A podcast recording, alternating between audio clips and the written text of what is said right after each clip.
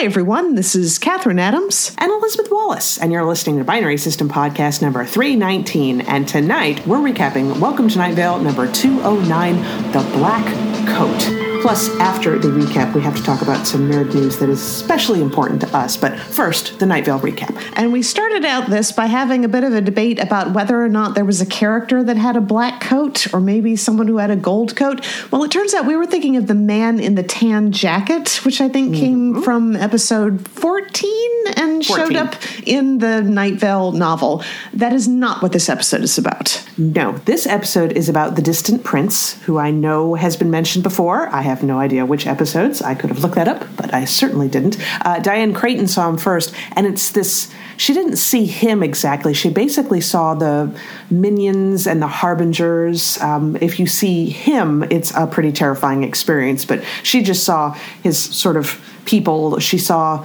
a bit of the crooked path and the narrow place, and basically closed her eyes and just screamed the entire rest of the way home. which Cecil said was a good thing because if she had seen the distant prince, I love that how they described it. It would have resulted in just gasps thick with blood. Ah, yeah, this is, by the way, this is a very dark episode. This is Yeah. not. It's a really um, kind of unpleasant in places, but Cecil says, you know, more on that soon or never. Wouldn't that be great? But probably more soon.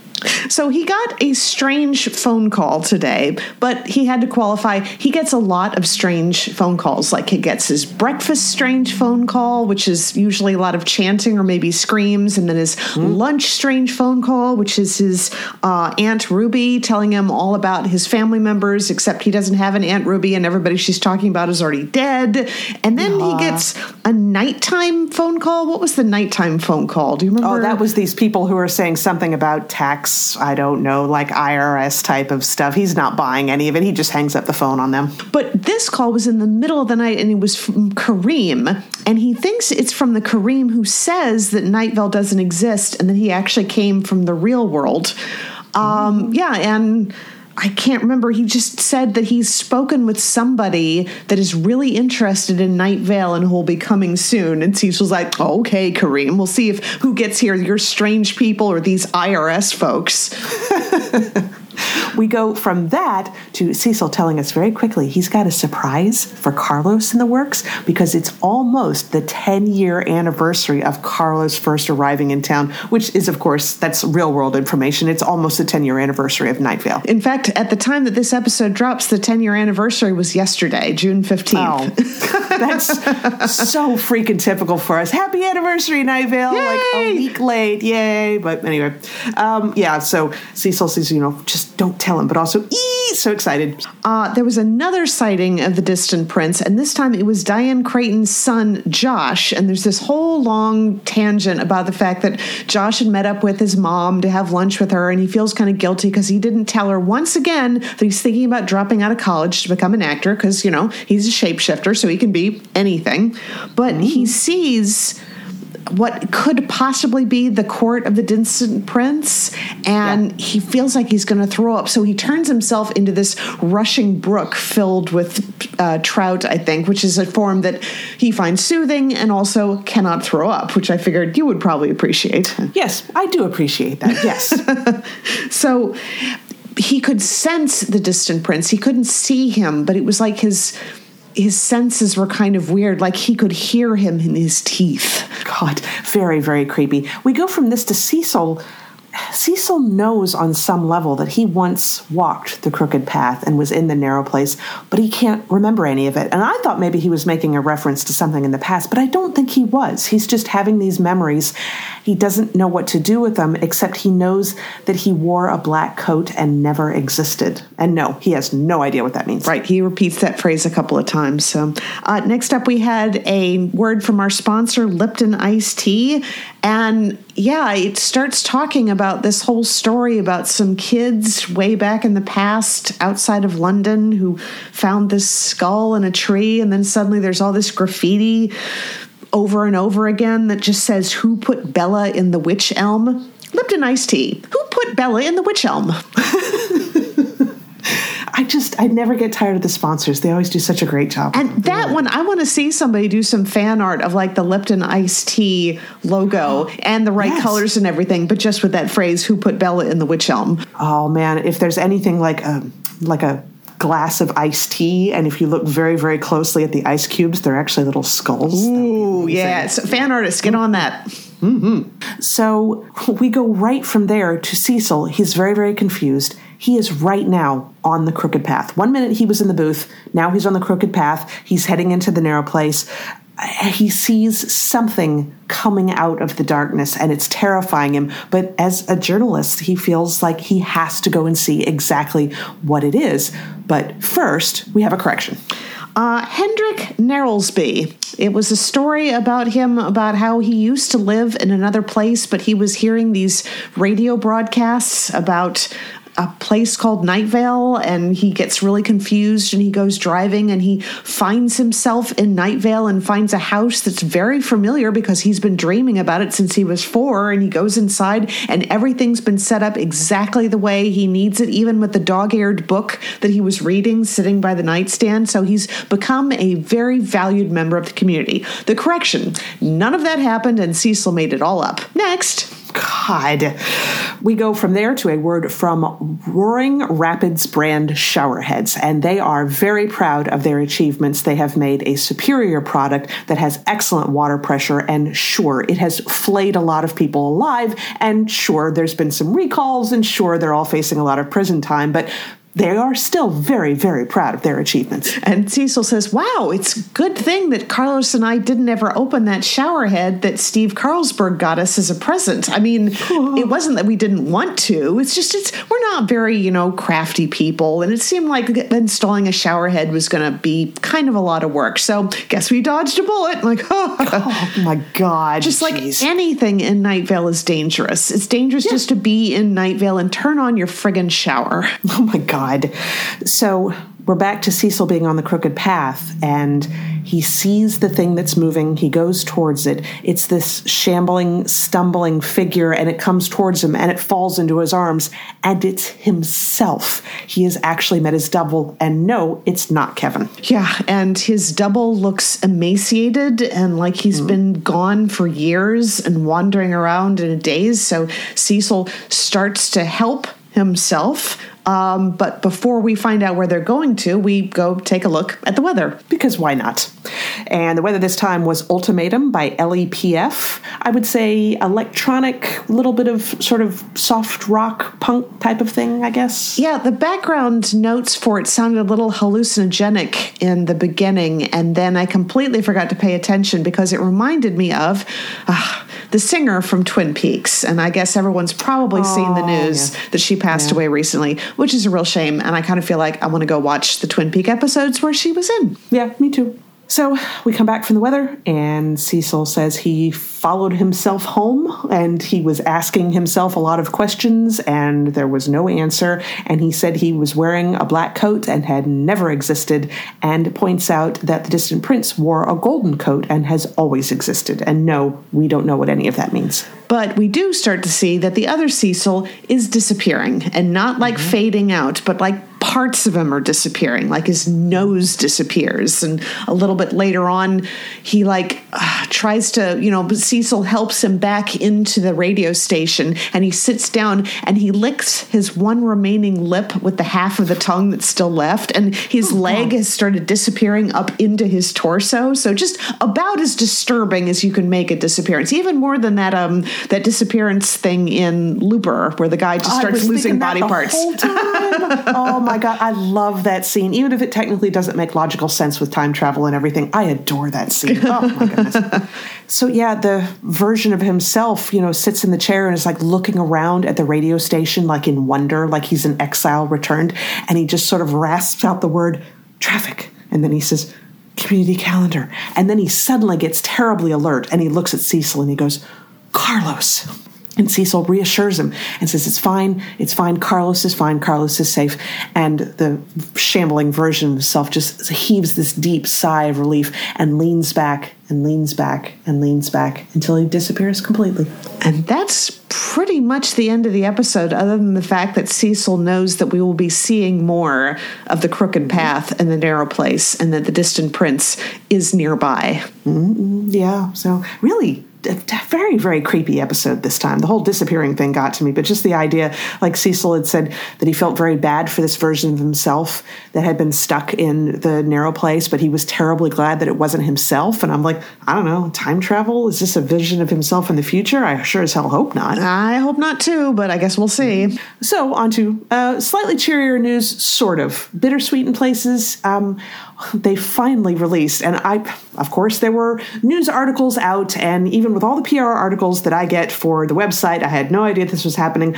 The final season of Peaky Blinders dropped on Netflix. And believe it or not, we have both actually watched the first episode, which is really good for us. Yeah. Spoiler warnings, obviously, for the first episode. If you haven't watched it, this is all we're going to talk about this week for the most part, so you can just skip ahead.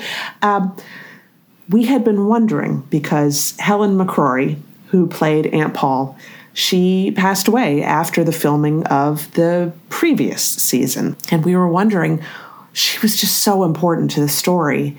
And they were going to continue with the series. So we didn't know how were they going to resolve that. And wow, they resolved it really fast. Yeah, because Tommy you ended the last season with him screaming and pointing a gun at his forehead because he's obviously mm. just done. And I watched the recap to make sure I'd gotten everything. And at the end of the recap that they had, it fades to black and then you hear a click. And it turns out Arthur had pulled the bullets out of his gun. And yep. Lizzie comes in dressed in her rather stunning silk night uh, dress, I think, mm-hmm. Um, mm-hmm. walking across the mud. And she just calls him a coward for the fact that yep. he was going to leave his family without a goodbye. And she just drops bullets down into the mud and storms away. So he goes back to the office, and the phone's ringing and he had oh, seen a truck with a white flag going by. So on the phone is a woman from Ireland and he'd been avoiding working with her, I believe, but she's pretty much made it very clear he is going to do exactly what they tell him. And they have taken out three crutches, I guess they said, or at least one of them was a crutch but we knew that the sharpshooter that they had hired to kill the fascist politician, uh-huh. we knew that that guy had gotten killed. Mm-hmm. And so you see a quick flash, like he's Tommy's opening the shrouds on the bodies, we don't see the bodies themselves, but we see quick flashes of when we had last seen them. Mm-hmm. And so you see the sharpshooter, and then he goes to the next one, and it's Aberama Gold, yeah. who had been Paul's fiance, I guess. Mm-hmm. And you see a quick flash of him the last time we'd seen him, so we know that's who the second body is. And then we see the third body, and he opens it up, and he is just destroyed. And you see a quick flash to a portrait, and it's of Paul. Yep. And that's it. And there's and there's no dialogue after that. It's just him being distraught and you see her son lighting the funeral pyre and she's in a gypsy cart, I think, and it's filled mm-hmm. with I guess her treasures and that portrait. Was that that wasn't the portrait that the the painter did? I don't think so because, but it might, maybe he did another one because we know that she destroyed that one because she thought maybe he had been sent to infiltrate or whatever, and he totally wasn't but we never found out what happened to him. And it's entirely possible that maybe he painted her another painting. I don't know because it was, as far as I know, it was the dress that she had been wearing for that portrait. Yeah, it was a much smaller, like instead of like a full body portrait, it was mm-hmm. just a head and shoulders. But it was just, and then you just the, the camera moving across these treasures and pulling back from the painting, and you see just a hint of the shroud from where she's buried, and it's every, it's a quick flash of all of the different main characters who knew her standing around the funeral pyre. And I really want to think that was also the actors saying goodbye to Helen McCrory. Yeah. Oh, it was, I mean, they were going to address it one way or the other. I just, I was really very pleasantly surprised that they didn't try to show the body. You know, there was no like body double. They didn't have like a a dummy or whatever. You saw very little of the actual body. And I think when it's a case of like an actual like a person has actually died, that seems like the best way to go. You don't you don't want to imply that for the sake of the family for crying out loud. I, and I was so afraid they were going to do a CGI like they did with um you never watched The Sopranos, did you? No, I did not. Yeah, because no, his no. the the um, actress who played his mother passed away, and so they like CGI'd her reaction shots from another scene or whatever, and had him Oh, confronting her as a sort of just before she dies or something. I guess I'm like, and it was really obvious that that was what they did, and I didn't want them to do any of that. And it's just it's such a tragic situation. I think um, Cillian Murphy said it in an interview about the sixth season that they had planned a big storyline for Paul. But they had to delay filming because of COVID. So uh, had all this stuff that they didn't get a chance to do. And I'm sure everybody's just really, I mean, there's nothing good about the situation, but I think if you have to handle that and give the character herself an out, that's this is probably the classiest way to do it. Even though agreed. it's really wretched for Tommy because the Irish woman on the phone was telling her, This is someone that you leaned on, and I am taking that away, and you will know to not, I don't know. I think he just she she thinks that he's overestimating his abilities, and she wanted Right. to make sure that he shouldn't do that. Oh God! And then the title card comes in four years later. I'm like, oh my goodness, we made a jump! Holy crap! I like a good time jump. I and too, I'll yeah. tell you why. It's because sometimes the story can get a little bogged down, and I want to just let's leap forward to when the big developments are happening. And that's exactly what we do. We see uh, Tommy is in Newfoundland, I think. And Um, it's a, is it new? I can't remember. Did he go straight to the bar scene? yeah, and it, I think that was what it was when he was. Okay, uh, but it was an air. It was like a, a subset of Ireland, wasn't it? It was an island. Oh God! Hang on a second. You know what? I'm going to check this out because I'm, Yeah. I'm sure somebody's got a, uh, a recap. Let me see. Ah, good. The Decider. That's a good one. I tend to go there for my recaps a lot. Oh, I need to do that too. Okay, it was Newfoundland, French territory. Shit! Damn it! Sorry. I think we should keep all this in. Damn it. I think we should as well. Yes. So yes, they're in Newfoundland, which is this Fine. very, very gritty, grungy town that apparently used to make their money running liquor. But they're all kind of bitter because I think the Peaky Blinders put them all out of business by running their own liquor. And then he, Tommy, goes into this bar and he sits down and he orders water. And the bartender kind of wants him to go to the upstairs room where he was going to be having a meeting. We had reserved a room later on, and Tommy's not moving. And then somebody else slaps a newspaper down in front of him. And I loved how they did this. It was a newspaper in French, but you saw the headline, and then you saw the subtitles translating the headline, but they were kind of like lined up at the same angle as the paper. Yes. So a Yes. black day, and it's the end of prohibition. So now Yep. nobody gets to make any money. So That's right. everybody's pissed, and they're gonna try to take it out on Tommy. And that goes about as well as you'd expect because he is a peaky blinder and he does have that razor blade in his hat. Yes, he does, and he like slashes up a couple of people, and he shoots. God, that was it was a pigeon. Yeah, because the um, the bartender had said that they were trying to clean up the upstairs room because some vandal had broken a window and pigeons had gotten in, and they were having to clean up the mess. So he's like slashing some people. Somebody pulls out a big knife, so he pulls out a gun and says no, and then a pigeon comes by and he just shoots it, and kills it dead. Oh my god! Just don't mess with Tommy. Just don't mess with no, him. and he tells everybody that four years ago he stopped drinking, and he said it made him a calmer person. So, uh, Oh jeez, oh jeez. So finally, he goes up to the meeting room. I'm sure the bartender is like, "Oh God, just go away, Jesus." He gets up there, and a bunch of thugs arrive that he's doing business with, and it's Aunt Paul's son Michael. shows up. Yeah, and Michael had sworn at the funeral that one day he would he would kill Tommy. I mean, I think he might have said something like, "I'll pay him back. I'll take him down." Whatever. He's he swore to kill Tommy because he blames Tommy for Aunt Paul's death.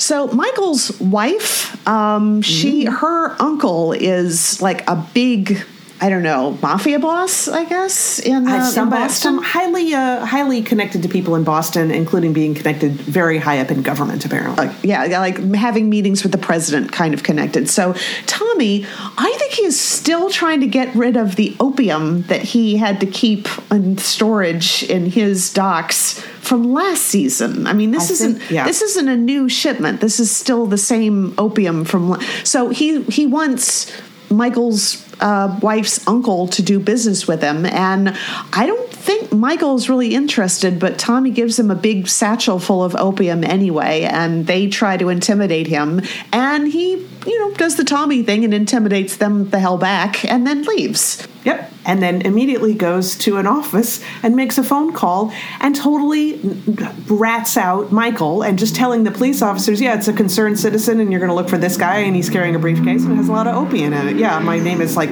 Jones or something. Sorry, there was a car that just went by during that, but we'll just ignore that. Okay. So, yeah, I mean, his plan all along I mean, I guess he does want to do business, but his plan was all along to just make sure that Michael took the fall for it. Yeah, and Michael ends up in jail, and his wife is pissed off, um, and she doesn't know why he's doing business with Tommy. And I think Michael's whole idea is getting close to Tommy is how he can finally get his revenge. Which, if you knew Tommy, I think that would you would know that was a bad idea. But anyway, Yeah. Um, Yeah. Tommy goes to visit Michael's wife, and Michael's wife tells him, No, my uncle's not going to do business with you. He's meeting with the president on a daily basis, and he's going to be keeping his nose clean, and he doesn't want to have anything to do with opium. And then Tommy threatens to instead do business with the Jewish gangs in Yep. Boston, which apparently will start a great big war between the, the Jewish gangs and whoever it is that um uh, uh Michael's wife. What is Michael's wife name? I mean, I, I don't even Hang- remember. hang it's the same actress who was in the uh, the Queen's Gambit. I'm I'm looking up here. Hang on. Gina. Gina. Yeah. Gina. Who is always fun to watch. I love her scenes. Yeah. And she seems very happy with the fact that prohibition is done and now she can drink. But, you know, Tommy at one point asks her if he can smoke. And she's like, if it's legal, it's fine. So I think that's, that's why she, uh, uh, another reason why they're just not having anything to do with this opium. But he. In addition to threatening her uncle with selling to the Jewish gangs, he also admits to her that he was the person that ratted Michael out because he wanted to put her uncle in a dilemma. Does he get somebody out of jail who was just caught smuggling opium, or does he leave him in there to rot when Gina happens to be his favorite niece? So, Right. Man, Yeah. and this whole like she started out this conversation being a little brat basically and just lording everything over Tommy and letting him know that she wasn't scared of him at all. And by the end of the conversation, her tone had definitely changed Yeah. because she has been outmaneuvered in a big way. yeah, we were Nathan and I were watching that, and Nathan said that conversation didn't go the way she was expecting it would. Oh, it did not. Now we take a quick flip back to the family back over in England. Uh, it's so it's a little before Christmas because Lizzie and the kids are going to go and meet Tommy out in Boston. They're going to take a steamship cruise line, whatever. Uh, so they're kind of celebrating Christmas early with the family that they're going to stay. And of course, Arthur was supposed to play Father Christmas. I thought Arthur was drunk. No, no, Arthur's on opium. Yeah. And absolutely just like this close to being completely passed out. And it's just, I mean, he is, he's been like that ever since Paul Yeah, left, and- left, died, whatever. Yeah, and Lizzie and Ada talk, and you know, Lizzie is. I think for four years, Tommy's basically been a zombie, so she's not really looking forward to any kind of happy reunion with Tommy. I mean, she still wants to go. I mean, I feel so Yeah. bad for Lizzie because she is head over heels for Tommy, and she knows Yes. how bad of an idea that is, and she's still sticking by him. But an Ada, meanwhile, is like she knows Arthur would never have gotten as bad as he is if Paul had still been around. And I thought that was really cool when she walks into the kitchen where he's slumped over in a opium daze, and you only see her in silhouette. And for some reason, the way her silhouette looked, it looked like Paul. It really did look like Helen McCrory. And I have to think that was deliberate, that this is Yeah. kind of passing the torch, Paul's responsibilities onto Ada, whether she wants them or not, basically. Yeah. She, and she definitely doesn't because later on in the whole show, there's a phone call. One of the nieces and nephews, I cannot remember which one, um, he's standing there and asking her while the phone's ringing. She's like, Aren't you going to answer that? And she says, No, I don't work for Tommy anymore. And he said, Maybe it can be important. She said, Well, that's why I'm not answering it. And he looks like he wants to answer it. So she finally does. And she's immediately like, Oh, fuck. And somebody is called to let her know that Arthur is passed out in an opium den. And she just marches in there, sees him, rips open his shirt, and starts drawing on him. and then turns to the people who run the opium den and says, this is Arthur Shelby. Tommy Shelby says to not sell Arthur any more opium or he will write your name on your chest with a bayonet. And she walks out, and on Arthur's chest is written Arthur Shelby because uh, it's like nobody's going to want to touch him now because my God, if Tommy Shelby's brother dies in an opium den. Everybody who works there will be murdered. Yes, yeah. So I think she, uh, that's a pretty good lateral move, I think, to solve the. If she can't convince Arthur to um, behave himself, well, she'll just make it really harder for him to misbehave. Yeah, that's about all you can do at this point. Now, from there, we go back to the hotel room, I guess, where Tommy's staying. I didn't realize that's where we were going first because there's a woman in the bed. And I'm like, oh, who's this? Oh, it's Tommy's room. Oh, man, Tommy. He's sleeping with a prostitute. I mean, they make that really obvious because she gets up while he's on the phone with Lizzie and she very sultrily wanders over and picks up the handful of money on the table and leaves. So, mm. yeah. Um, uh, Tommy um, talking with Lizzie, and Lizzie tells him that their daughter uh, was running a bad fever, and the doctor thinks it's the flu, so they can't get on the boat to go see him. And she's right. really sorry about it. And Tommy's like trying to comfort her, and it's just that awful dichotomy of I'm sure he wants to see his daughter again. He's probably not all that fussed that he's not going to see Lizzie again because mm-hmm. I think mm-hmm. Lizzie's just convenient at this point. Oh, so sad. I wonder. I mean, Lizzie knows what a bad idea it is to be with Tommy. Do you suppose she knows about the prostitutes? I guess. I mean, she would have to suspect. Yes. Anyway, but then she's just kind of, you know, there's some sort of sweet moments. I mean, he does try in his way to be kind to her, I suppose, which is, it's one of those things. He tries to be kind to her by not letting her know that there's a prostitute in the bed because he wouldn't want to hurt her feelings. That's kind. But yes. She lets him know just sort of randomly that their daughter was so delirious that she was saying words in gypsy language that the neighboring kids had been teaching her. And then she tells him some of the words, and he freaks the hell out. And he tells her, Don't let her go play by the river. Don't let her ride any horses. Tell Johnny Dogs, his gypsy second in command, everything that you heard her say. And he just i mean he is he is really terrified that something is going to happen but we don't know if he's terrified of somebody coming to him or coming to his daughter. We don't know what those words mean that lizzie was telling him. So yeah, yeah and he's all of the goodwill that he built up with lizzie while talking with her is completely wiped out as he's screaming at her. Yeah and she says something oh this gypsy shit. And now he is very superstitious. So when he gets off the phone phone with Lizzie, the lights flicker, and then he's talking to Paul because he definitely believes that Paul is there. But it took until after the episode was over.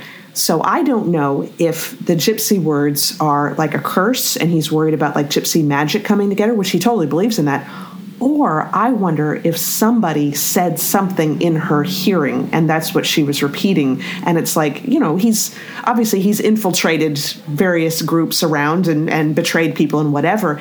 I'm worried now that maybe there's somebody in their group that's betraying them and that's what he heard. Yeah, I don't yeah. know because there's lots of betrayals going on and we still don't know who ratted Tommy and his plan to have Mosley assassinated nope. because nope. somebody in the group told somebody somebody. And yeah, it's it's going to be interesting watching this play out over the next five episodes. But the last thing we see in the episode is him going to visit Michael, and Michael at this point knows that Tommy ratted him out, yeah. but. I, I think did he just want to taunt him or did he just want to let him know that they're still going to do business and Michael's not going to have any say in it and he like tells the guy that the police officers you know in the prison area where they're talking is going to look after him and he tells michael tells him i don't need your thugs to look after me you know gina's uncle is going to spring me out and tommy's like nope here's a letter from the president telling gina's uncle that you need to stay in prison for a little while until the newspapers lose interest great yep, yep. I think one of the reasons because Tommy immediately told Lizzie that he's coming back. I mean, there was this whole plan he was going to be staying in Boston, handling all the stuff, and now that his daughter's sick and saying these terrible words that we don't know what they mean, he's like, "I'm getting on the next train or train boat back." And Michael accuses him of like coming into town, creating problems, and just leaving like a coward. So I think that might have been part of why Tommy came by to talk to him. He's like, I'm not I'm not a coward. I'm leaving on purpose. Also, Gina's uncle is going over to England as well, and he's hired tickets for himself, his wife, his mistress, somebody else I can't remember, and Gina. So he told Michael that Gina was going over to England and Tommy would be sure to show her all the sights, and Michael freaks out. Yeah, and that's where we leave the episode. So I'm not even sure how much of this is Tommy setting up a plan, how much of this is Tommy just rubbing Michael's face in it because he's kind of mad at Michael because Michael came back from America last season and just turned into a total shit. So Yeah, yeah. And then I'm sure it hasn't been any better. I know Tommy was saying something when he was talking to Michael about, you know, and then I'll come back and then we'll do our business and then we'll go our separate directions, right? And I'm thinking, there's no way Tommy believes that. He No. knows that Michael wants to kill him. Yeah, and- but he knows that Michael wants to kill him. But Tommy also knows people better than they think they do. He may know that Michael isn't capable of going through with it. I don't know. I don't know. Polly, though, told Tommy at the end of last season that there will be a war and one of you will die, but she couldn't see who it was going to be. So I don't know. I mean, Tommy knows that Michael is gunning for him, and he always trusted what Polly told him. So yeah, That's a lot in one episode. one episode, one one normal length episode. This was not a double length episode, so they they packed a bunch in there. It was so nice to see everybody again. But oh, and of course, the very final title cards said something like dedicated to the memory of Helen McCrory. Helen McCrory, uh, Helen McCrory OBE. I did not realize that she had that title. That's that's kind of either. awesome. Yeah. Oh man. Now I kind of want to watch um, uh, the episodes that she was in of uh, Penny Dreadful. I remember those being kind of interesting. Yeah. Oh yeah. This she was so bad. she was such a baddie.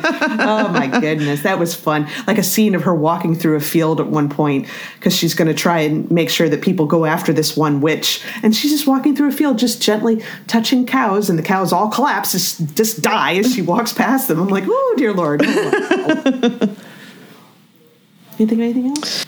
I was. I I, finished watching Arcane, but I bet you haven't finished. I haven't Arcane finished yet. watching, and I I started watching the second episode of Umbrella Academy, and Oh, have- I haven't even finished watching the second episode. Oh, I'm so Nah, bad. That's fine. Yeah, I've watched a few more episodes of Stranger Things, but I don't know if we need to talk about that. Since You know, I actually talked with a couple of friends of ours. We had a, a cookout this afternoon, and they mentioned about Stranger Things. And yeah, they said the season, the first episode was violent. oh yeah, oh my goodness, all this is going to go into the podcast. Of course it is. We're not going to course cut it this out yet. No, fine, no, yeah. no. Yeah, yeah, body horror like you wouldn't believe. There's been at least three times when you see something, you're like, oh my god, that's so violent, but not like, I mean, like gore, but not gore that you can't handle. You know, It's Okay. like, it's we're, we're capable of handling this, but it is it pushes it a bit. it's pretty intense. Yeah, and they also said because I said I hadn't finished watching season three, and they said season three is fine, but it's kind of like if you put in an action movie and you fast forward past everything, so you could just watch the fights. That's kind of what you need to do with season three. Like the last Yeah. episode, they thought the last fight, the big battle, was really cool, but otherwise Oh, they definitely. thought season three was sort of forgettable. And there's this thing with whatever the kid with the lisp, whose name I can't remember. I'm sorry. And he has a girlfriend who's like he met her at summer camp, I suppose. Mm-hmm. And they actually have a scene. And this I know we mentioned it on the podcast where I said there was a scene that was unforgivably cheesy. Well, he hadn't called her for a while, and her feelings were hurt. And they're on the phone together. And she says, "I won't talk to you unless you do what I want you to do." And he said, "No, I can't do that. There's other people listening." She said, "No, you have to." They sing the song to the never-ending story together, like all Oh, dramatic. my. It's so hard to watch. It's really Oh, dear. God. I know if you get to that, just go ahead and start fast forwarding. it. It is exactly as awkward and cringy as you would think it is. So, oh my God. But anyway, um, yeah. So far, there hasn't been anything like that. There's, there's actually there was a one good scene at one point where everybody's freaking out because something happened, and lots of scenes of everybody yelling at one person, "Go, go, go!" Fun. Yeah, and I still have two more episodes to watch of Arcane. I will finish that very soon, and I you know, that Umbrella Academy really is interesting, and I never quite am sure what tone they're going for. So it'll be fun to mm-hmm. to fall into that because now we're into like secret agents bitching about having to share a hotel room, and an apocalypse is on the way, and yet there's family drama and Klaus stealing valuable stuff from his dad's house and selling it for drugs. Yes, yes. and and while while having an argument with his dead sibling the entire time. Yeah. Yeah. I mean, the fact that he's so messed up because he talks to dead people, but it doesn't work if he's high. So that's, that's why he's always high. So it's, man, yeah, there's some interesting stuff coming up. I'm, you know, you'll, uh, yeah, anyway, I'm curious to see what they do with the third season. They left things in a really weird place at the end of the second season. Right. Yeah, that's what I've been hearing too. But I guess that will wrap us up for the week. So make sure to check out pixelatedgeek.com for all the book reviews, the movie reviews, the comic book reviews, the fan art galleries, and the movie reviews. Um, so we had Hugh review Jurassic World Dominion, Mm-hmm. and he gave it an A plus. He said, you know, obviously the very first Jurassic movie ever is the best. Next in line is the first Jurassic World movie, and next comes this one. And I thought, oh, that's very nice. And then your friend David reviewed Oh, it and thinks boy. it's the biggest piece of hot garbage. And I'm like, oh my dear. I, Lord, I think wow. he said all of the, like the first four movies, including Jurassic World, he thought everyone, you know, obviously the first one's perfect, and then all of the rest of them at least had some redeeming factor. But these latest two ones, he is not happy with at all. I mean, he just. Oh, I can't even get into all the ways that he said that it sucked, but he definitely thought that the return of the three original characters was not handled well. It was just Yeah. like they were playing almost cartoon versions of the characters they played in the first movie. And that just is makes so me want to cringe right out of the movie theater. I know because Hugh thought that their return was handled brilliantly. So, and we've talked about it before. I think I don't know if I don't think it made it on the podcast, but he will bag on a movie if he thinks it's bad. Mm-hmm. He's not, you know, he doesn't like everything. But he thought this one was great and fun and thought the return of the characters. And I'm like, I am so confused. But I do admit David is exceptionally hard on movies and Hugh is exceptionally forgiving. So the reality is somewhere in the middle, I'm sure. Probably, yeah, I think so. Yeah. We'll put a link to both of those in this podcast description. Judge for yourself. But anyway, all that and more, pixelatedgeek.com.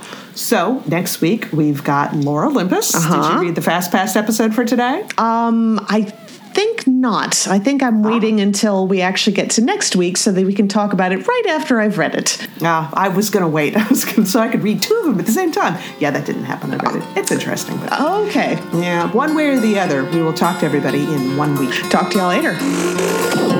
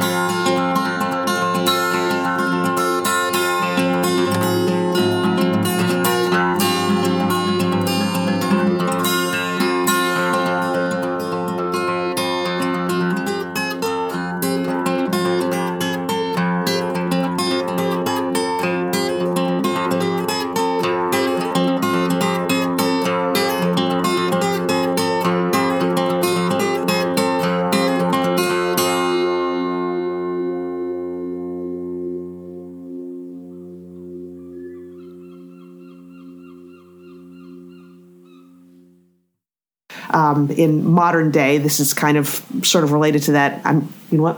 I'm gonna start that over I don't really know what the hell I'm talking about. I have no clue.